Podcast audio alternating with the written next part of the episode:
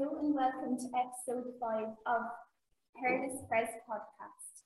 This week we welcome TV superstar Baz. Although um, we are super grateful to Baz for joining us today. As you know, he is incredibly busy at the moment, but we will get back to all that later. Baz, welcome. My name is Myrne. My name is Mia. What was the hardest thing for you when you moved from Libya to Ireland? What was the hardest thing when I moved from Libya to Ireland? I suppose just culturally it was very different. Um, uh, every I was kind of different to everybody else here back then. I had a big afro, and uh, my dad used to wear like a galabaya, which is like a but the lads of my school used to call it a dress, but it's like a long robe that he'd wear. And we were we we looked kind of different to other families, I suppose, you know. Um, but but in general, things were kind of similar enough. Obviously, different languages and things like that. But um, but the people were, you know, my friends in school were just, just the same. I had friends and we played football. We did all the stuff we did in uh, in in Cairo as well. You know. Yeah, um, going back to Libya and maybe doing a series on? Well, technically, I was born in Libya, but I grew up in Egypt. So my my my family are, are Egyptian but my mum was a nurse, so she met my dad in Libya, and that's where I was born. But we moved to Egypt. But I go back to Egypt. Um, it's been a couple of years now. I'm in a bit of trouble with my family, so it's been about four years. I'm due a trip, so maybe next year when things get a bit easier to travel, I'll probably go. I'll probably go back again. You know, my little ones are dying to go. They've never been, so they're dying to get over. You know. Yeah. And what was your favourite thing about growing up as a child in Dublin and still think of today? What's my favourite thing about growing up as a child in Dublin?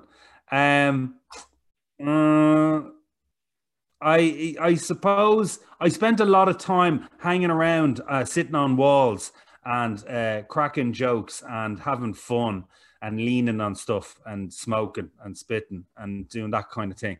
And but I learned a lot of um, rapport skills, how to get on with people. Um, I learned how to have a thick skin and not be too sensitive. Um, uh, I, I I suppose I learned the basics of of um, of communicating and being uh, sharp witted and um, a lot of the lads where I grew up they were very they were very um, they were very funny and they were very sharp and they would take you down. They'd slag you very quickly. And a lot of those skills are skills that I used when I went on to do sales and the same skills that I use in presenting sometimes, you know, that ability to meet someone in a short amount of time and get on with them. So I suppose that can, not that you should smoke, by the way, I should just stick that in there. That's a bad thing. I, I don't smoke anymore. But back then I was really good at it, you know, back then. Um, just to talk about school, what was school like for you? I went to a lot of different schools. I found I found secondary school very hard. Um, I found it hard to to fit in. I found it hard to. Um, I was kind of into art and drama and uh, English and um, and maybe I, I found it hard to settle as such. My dad had left a couple of years before that, and it kind of threw me. I felt a bit isolated a lot of schools sometimes a lot of it's just about belonging you know having people that you belong with but sometimes when you have a different mindset like i wanted to do drama and theater studies and my mates all thought i was cracked they were like what are you talking about you know like back then it was seen as something um, a ridiculous thing to want to go and do now it's not you know now now it's people don't look at it like that. But back then it was. So so I went to a lot of different schools. But then I under I got to meet lots of different kids. Like went to a boarding school in the Midlands in Offaly. I got sent there for two years. It was like a prison sentence. Um uh, but I loved it. Had good crack. I was the only dub in the whole place. So I had good fun and yeah, no, um like I enjoyed school. I just wasn't I didn't settle very well. I kept getting in trouble and not for anything nasty, just stupid stuff like mitching and slagging teachers and that kind of thing. You know, not not stuff that you would do nowadays, fine ladies as you are. You know, but but I was a bit cheekier. Um, growing up, did you always want to do like TV, or did you have a different career actually? I always loved theatre. I loved being on stage. I loved um, working in entertainment. I did. I did. I did drama from when I was like 11 to like 16 or something. And then I just I fell out of it for a little while. But then I went back to it. It's the one thing I enjoyed, but I, I didn't know. Sometimes when you're like, if you can do something, like I used to, when I, when I first got back into drama, I used to do plays for free just to get get on the theater scene and do theater and and then eventually I started getting paid for them. But when you have that passion that you just love something that you just want to do it regardless of take money away from it, it you just you you enjoy that you like that thing you should pursue it you know? You should do something that you want to do. Sometimes a lot of people make choices out of um about money or will I make lots of money doing that? That's the wrong way to look at it because you know you could be an accountant but just because just because you chose to be an accountant doesn't mean you're going to be a good accountant. You could be a shit accountant and make no money. You know, you would have been better off, you know, having your own nail salon or bar or or or you know drag bar in somewhere. You know, you could do whatever you want, but it should be something you feel connected to, something you want to do. You know, because because a job, no matter what it is, fifty percent of the time it's a pain in the work. So the other fifty percent, it'd be nice if you enjoyed it, wouldn't it? You know, so so go and pursue something, and um, whatever you pursue, it's going to be hard work. You've got to work at it. You know, you've got to you got to put everything into it. So it's easier to put it into something you love. You know. Yeah, you have a host of TV and radio shows under your belt, but would you would like to start with 50 Ways to Kill Your Mammy. Was the show um was the show your brainchild?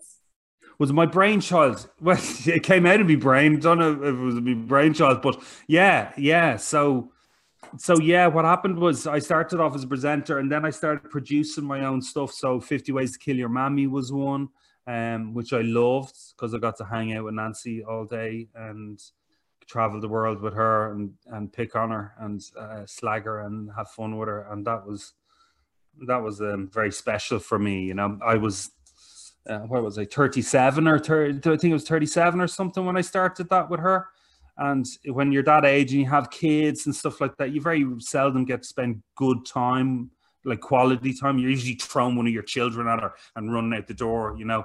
Um, but but we got to travel the world. We did 18 countries in three years.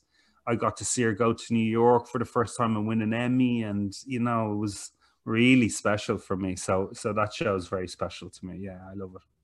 Other second name Rooney ever an option for you? You were going on. Yeah, yeah. I, I thought for ages I was going to take Rooney because my name is Ahmed Basil Ashmawy, right? So, but I wanted to take Rooney, but then for some reason I didn't look like a Rooney. I was quite dark and had black hair, and it just didn't. I felt like I was pretending to be something that I wasn't quite, you know. Um, so I stuck with Ashmawy, which is a bit of a mouthful. But um, but Baz Rooney was a better name, wasn't it? I should have took Baz Rooney. That's much better. But yeah, yeah, yeah. No, I, I stuck with Ashmawy, yeah. In the show, you brought your mommy to some wonderful places and um, some crazy experiences. Do you have a favorite? I do I have a favorite? Um, I don't have a favorite. It's like um, there's so many. There, there was so many things. Her riding an ostrich. It's funny enough. Someone tweeted me yesterday, and they sent me the video of her riding an ostrich, which would probably go down as one of my most entertaining days ever. What got me more is when I rode the ostrich and it threw me off. She nearly fell off a fence laughing at me, and I was like, "Oh, that's nice," you know. So it was one of those days where it was just a giddy day. And uh, but to, to be honest with you, all those days we spent together, we just we just laughed so much. Like we had so much fun. We trashed a few hotel rooms. Um, uh, my mother had never trashed a hotel room before, so I was like, "Oh, you gotta trash a hotel room!" Like so, you know, we we we we did crazy things that she because she'd be so prim and proper all the time. But we did um, we did we did fun things. So, but I think the ostrich, the ostrich, or yeah, the ostrich. I'll go with the ostrich. I'll say the ostrich is probably one of my favorites. Um, she must be a wonderful woman to have agreed to do the show. Tell us more about your relationship with her. It's funny. People always think you have an amazing relation. Like we just like any any anyone with their mum. Like we had loads of fights and screaming and shouting growing up, and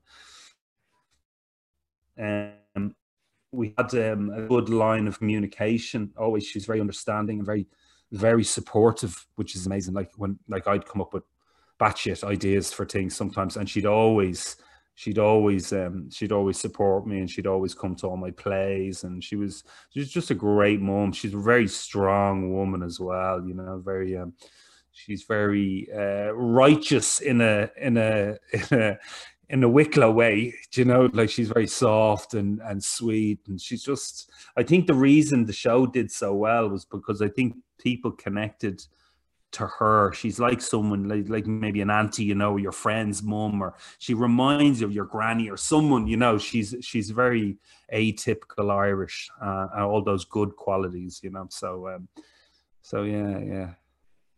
Um, will Mommy really be seen in any more series?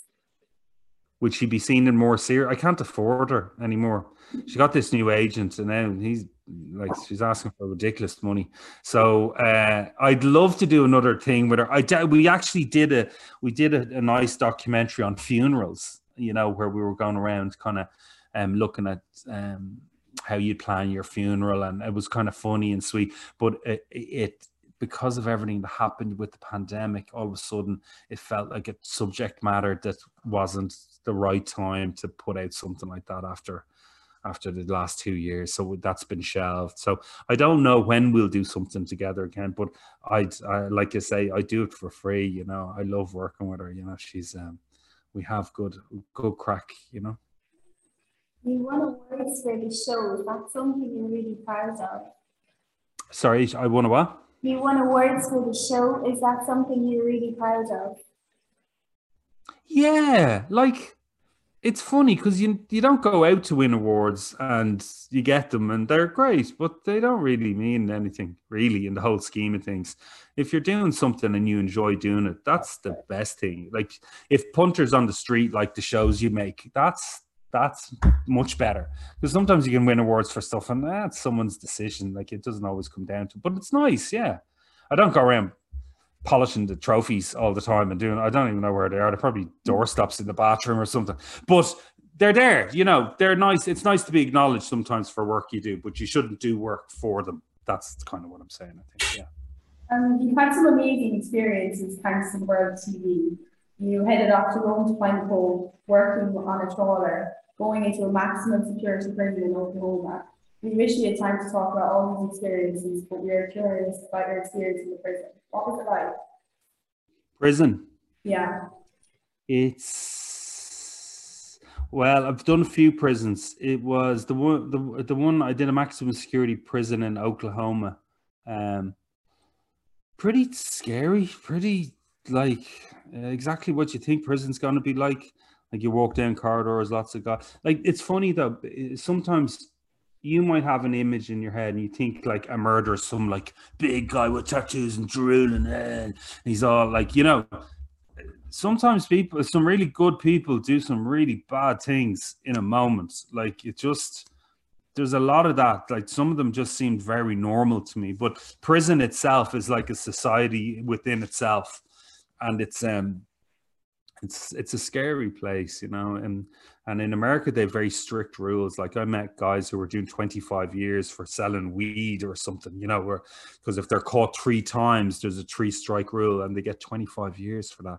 And that to me would be very severe. I think, God, like he was only, you know, it didn't deserve a quarter of a century to be locked up for. But America has a different system. Um, but yeah, it's not somewhere I'd recommend. I'd recommend going to South Africa, ride ostriches. That's much better fun than going to prison you know? We have all adored the DIY SOS making it onto Irish soil. Um, how does it feel to be part of the show? I love it. I love it. It's the best. It's um it's you see a lot of bad stuff on the news all the time, a lot of a lot of negativity. Um and sometimes it seeps into your mind and you just think oh the world's a shitty place and there's no good people and, and then you go somewhere like that and it's just really good fun on site. Like it's like 160 builders a day like just slagging and and messing and, and having a laugh but also giving up their time for sometimes for a family they know or sometimes for people that they don't know at all and to be that kind of caring you know? And they're they're very nice men as well. You're in a time now where you know being a man is changing a bit and these are these are very uh, honest kind of vulnerable guys and they're doing it for the right reasons. And then the families are amazing as well. They're just like you kind of pinch yourself and think, what am I moaning about? You know, it's like that thing. Like I, I did a, th- um, a show with a schoolgirl last year. She's like, she was 14 or something, you know, but you think, oh God, I gotta go to school, gotta do homework and gotta work at the weekend. And, you know, but if that was all taken away from you, you're in a wheelchair, God, you'd kill for that. You get to go to school, you get to hang out with your friends, you get to go to discos or have fun. You know, you get to be a teenager. You know, sometimes life can be very cruel. So sometimes you need something to give you a bit of uh, what's the perspective. You know, to give you a little bit of perspective. Um, so I love it. I love the show. I love the show. You know, I get slagged quite a lot, which I have a problem with. But apart from that, these builders think they're very fucking funny, but they're not as funny as they think they are. I'll just say that, you know. But I get a lot of slagging, but I, I love it. We have good crack. I shouldn't curse by the way. Sorry. Apologies to the podcast and the students. Um, how are the people chosen to have their houses receive a makeover? Very hard. There's a lot of people out there who need help. So so there's um there's a whole team that do all that and they they um they go through all the applications and and we just we see what what we can do. Sometimes there's you know it could come down to building reasons and um, sometimes it's geography. If you do one just in Mayo, then you're looking to do another one. You probably won't do the next one in Mayo. You know, you, you kind of chop and change it around. But um, I think we did four this year. We're going to start straight away into them next year because they're tough. They're they're they're big. They take a lot of planning. You know, there's a, a lot of work goes into them. You know, one of the shows this year we built an entire house from the ground up. Like, so like it's just exhausting even thinking about it. But we did it, so that's brilliant. You know, the the volunteers are amazing. Um, is it hard to get local contractors and builders to take part and all the volunteers as well? Never had a problem really, to be honest with you. People always come out of the woodwork. People are good, inherently good. You know, sometimes it's um it's just making a quick decision. What you find is like a guy or a, um, a woman or any volunteer that comes down, once they come down once, it's very addictive. It feels good to do good things, you know. It it feels feels great, you know. It's it's um, and then you leave and you see a family go in and you feel like, oh my god, I was part of that. So these people tend to come back again and again, and that's what it is. It's just like anything. It's a choice, you know. Like if you were going to the gym or something, you'd be sitting there and going, oh, by the end of it, you've done it. You know, it's that kind of thing. Most of the time, most of the time, but um, yeah, so doing good things feels good, you know, and people get into that. So we've never really have a problem finding people or, or local businesses or anything. People are very supportive, you know. Absolutely. For us here in Tipperary, remember the episode filmed for Sinead and the Barry family in Dundrum. And many of us would have known contractors and companies that were involved in the build. You have been quoted as saying it was hard because such a young family had endured um, such pain as a presenter? How do you cope with the tragedy? Hmm, it's a good question. Um, I don't know. You see, you have to be kind of like you have to listen to people and you have to listen to their stories. And sometimes their stories are just sad. You know, there's no way around it. So, like, you'll come back from a job like that, and maybe for a week or two, you might feel a little bit low. Or you have been filming for the next season. Can you give us any information on how the season went? Yeah, it's gone really, really well. Really, really nice. Um, really lovely families again. Like just like just um you some people navigate through life and they never really come across anything um any difficulties you know and then you have other families and they just they just have such bad luck sometimes you know? So um but yeah we we uh, i've i've loads of favorites but like i say we built like one of the shows was we built a whole entire house which was crazy like and uh, we did that in new ross and then i'm heading down this weekend to uh, waterford and um, and they're going really good. I think people are gonna love them. Like I, I love making them, so I hope people enjoy them. You know, I think they're feel good shows. You know, but sometimes they're a bit weepy, aren't they? They make you. Some of them can be a bit sad as well. So balance. Um, could you describe a week when you're doing a makeover? Say again. Could you describe a week when you're doing a makeover? Can I describe the week? Yeah. Oh, it's horrible. It's like 6 a.m. starts. You probably finish around 9 or 10 o'clock. Um, you're just on site all day long. You see, sometimes the guy, um, the volunteers can get a bit, um, they lack energy. So then I have to go and I just hang out with them. I don't do any work. Like I don't fix anything or build anything. God forbid. I just lean on stuff and point a lot and crack gags, and that's all I do. But we have good fun with it. But it's immense work. Like they, some of them, they work right the way through the night, and um, it's always quite high drama. People are very tense and feeling a lot of pressure and that kind of thing. But um, they're great fun. You should come down and volunteer on one. You'd love it. You'd love it. It's the crack. It's the crack. It's great. Um, is it totally exhausting mentally and physically? Not for me. For them, it must be. But for me, no, I don't think so. I think it's um, it's worth it. Like like what happens is that when you're around good people, they make you they make you better. It's like hanging around with stupid people makes you stupid. Remember that. You know when you're looking at one of your mates at the weekend, just go, "I need to lose this guy because he's an idiot." Um, so it's like sometimes when you hang around with good people, that makes you better. And I I find I get a lot out of being on the shows and hanging around with the volunteers. They're all really nice, you know.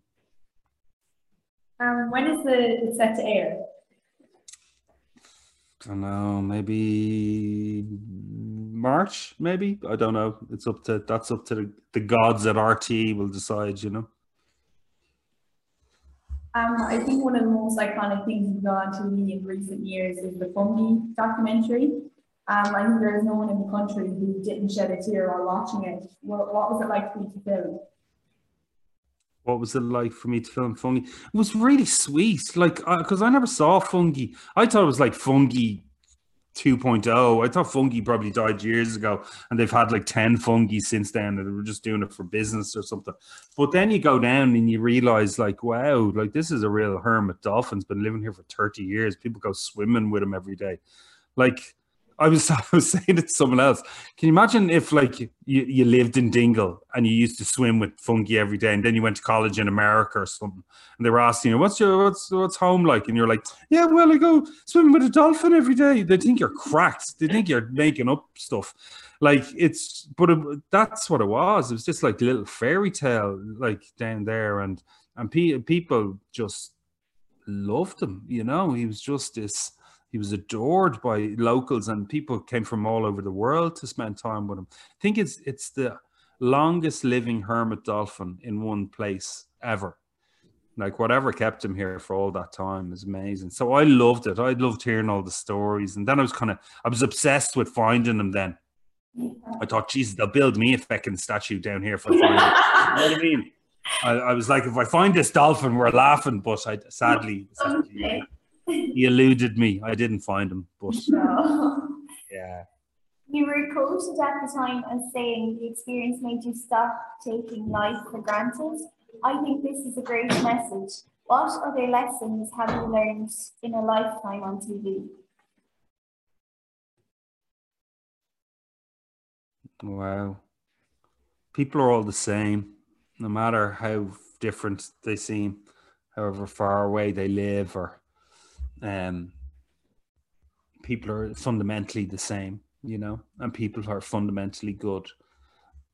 Um, that's what I've kind of learned, you know, and that's um, that's the only good thing I can tell you. What else have I learned? Always trust your gut as well. That's the other thing I've learned. Just go with it. Then don't be afraid. Don't ever be afraid. Everyone gets afraid. It's okay. Usually it's afraid of failing or afraid of oh, what if I don't do it or what if I look stupid? Or no one cares. You care more than anyone else. So don't be afraid, you know. Um, you seem to have a crazy work schedule. Is it hard to achieve a work-life balance?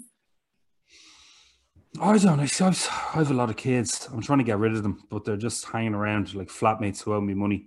So, um, no, I, I have a okay work life balance. I work a little bit too much, maybe a little bit, but um, I, you know, I try to get home in the evenings, so I try and spend time with my kids. I became a granddad this year as well, so I didn't really need that right now because I'm only 46. Do you know what I mean? So being a granddad is a bit early, but but I have a big family, so I love it, and so I love spending time with them. And my family life is quite um, normal, as in it's not very it's normal stuff. Go to the park, go to the flicks, um, you know, hang out, eat pizzas, like just give out to the kids, try and throw slippers at them, that kind of stuff. So it's all very normal, but I like it like that. So um, yeah, no, I have a kind of balance. My wife would say I work too much, but I like what I do. I love it. So it's it's okay. Do your children and family ever want to be on TV with you or help with projects? All the time. All the time. But the last thing they need in their lives now, some of my teenagers, is me to sprinkle fame all over them. That's the last thing they need. So they want to get famous, they're going to have to do it on their own back, I think. But no, like they, um, no, they're all really good. Like some of my kids are, one of them started, um, he started doing music this year. He's gone off to study music in BIMM, and the other one's an artist. And have one, she's doing her leaving this year. So she's, she wants to do acting and you know they're they're called most of them are quite creative. One or two are academic and then the two little ones are just they're just mad you know? They're just um but they're good fun like you know? Um who has been your biggest influence support since your journey started? Who's been my biggest influence? Yeah. Who's my biggest influence I don't know. Like I, I learned so much from loads of different broadcasters. Like I worked under Gerry Ryan. I learned a lot from Jerry, like over the years. Um, uh, any anyone I work with, I they, they say they say in in life you should have like a mentor. You know, someone that you learn from. So I have a couple of producers that I know in LA, and one or two of them, or one one in particular is a, like a mentor. And then um, you should have someone at your level as well, you know, and then you should have someone who's um who you mentor like young people. So I learn from everyone I work with really, but I, there's no one that no one particular person stands out, you know. Um, what has been your best TV experience yet? What has been my best TV experience? Yeah. they all give you something different, I think my first one was pretty good. I was a travel show host with two friends of mine. We did that for five years. We just traveled the world, going partying and and um, and having laugh, living in camper vans, and we had a lot of fun. We were a lot younger then, and I had no children, so it was um, it was a different life. But we did. I did that for five years. That was great fun. All of them. I get something from all of them. I love everything I do because I produce my own stuff. I just do things that I'm interested in. So sometimes I might want to do something on like problem gambling or something serious on Islam or something like that. And then another time I'll just want to do something that's just having fun with my mom So I'll do something like 50 ways and then I do DIY SOS because that's a community thing and I, I, enjoy that as well. So I get something out of all of them. I don't have one that stands out as such. You know. Renowned as being funny, can I ask, do you feel pressure to be funny or is it just so natural to come to you? Uh, thanks for saying I'm funny, but uh, just not really. Like, just, I just, I just be me, be you. You know, just, that's the best thing. You can't be everything to everyone. Someone, my mom told me that years ago. It's the best advice I ever got. Is that not everyone is gonna like you, no matter how great you think you are. You know, not everyone is gonna like you. So if you're just you, so no, I never feel pressure to be funny or anything like that. I just, um, I just be me. You know. Um, what does the future hold for you? debt. eventually, eventually it will end there. But until then, I'll probably just keep ticking away, work, and try and enjoy life. Try not to take things too seriously. Um, spend time with my family, my friends, and my dog. You know, that's kind of like just just live. You know, just live and enjoy it. You know, a nice balance. That's that's kind of. But I'm very happy. I'm very I'm very lucky. I'm very happy. Baz, thank you so much for joining us today. It's been a total pleasure. We can't wait to see what comes next in the future. Thank you. You you guys are great. You guys are great. How many of these podcasts have you done? I have to listen back to some of them. Um, this is our fifth one. Yeah. Wow, you're flying. Wow, brilliant. They're great. Yeah, very good. Is this, are you a part of the media department or something, or you just got roped into it? Is this what, huh? There's loads of us in it, so we have different jobs to do. So Okay, great. Ah, brilliant, brilliant. Well, well done. It was fun.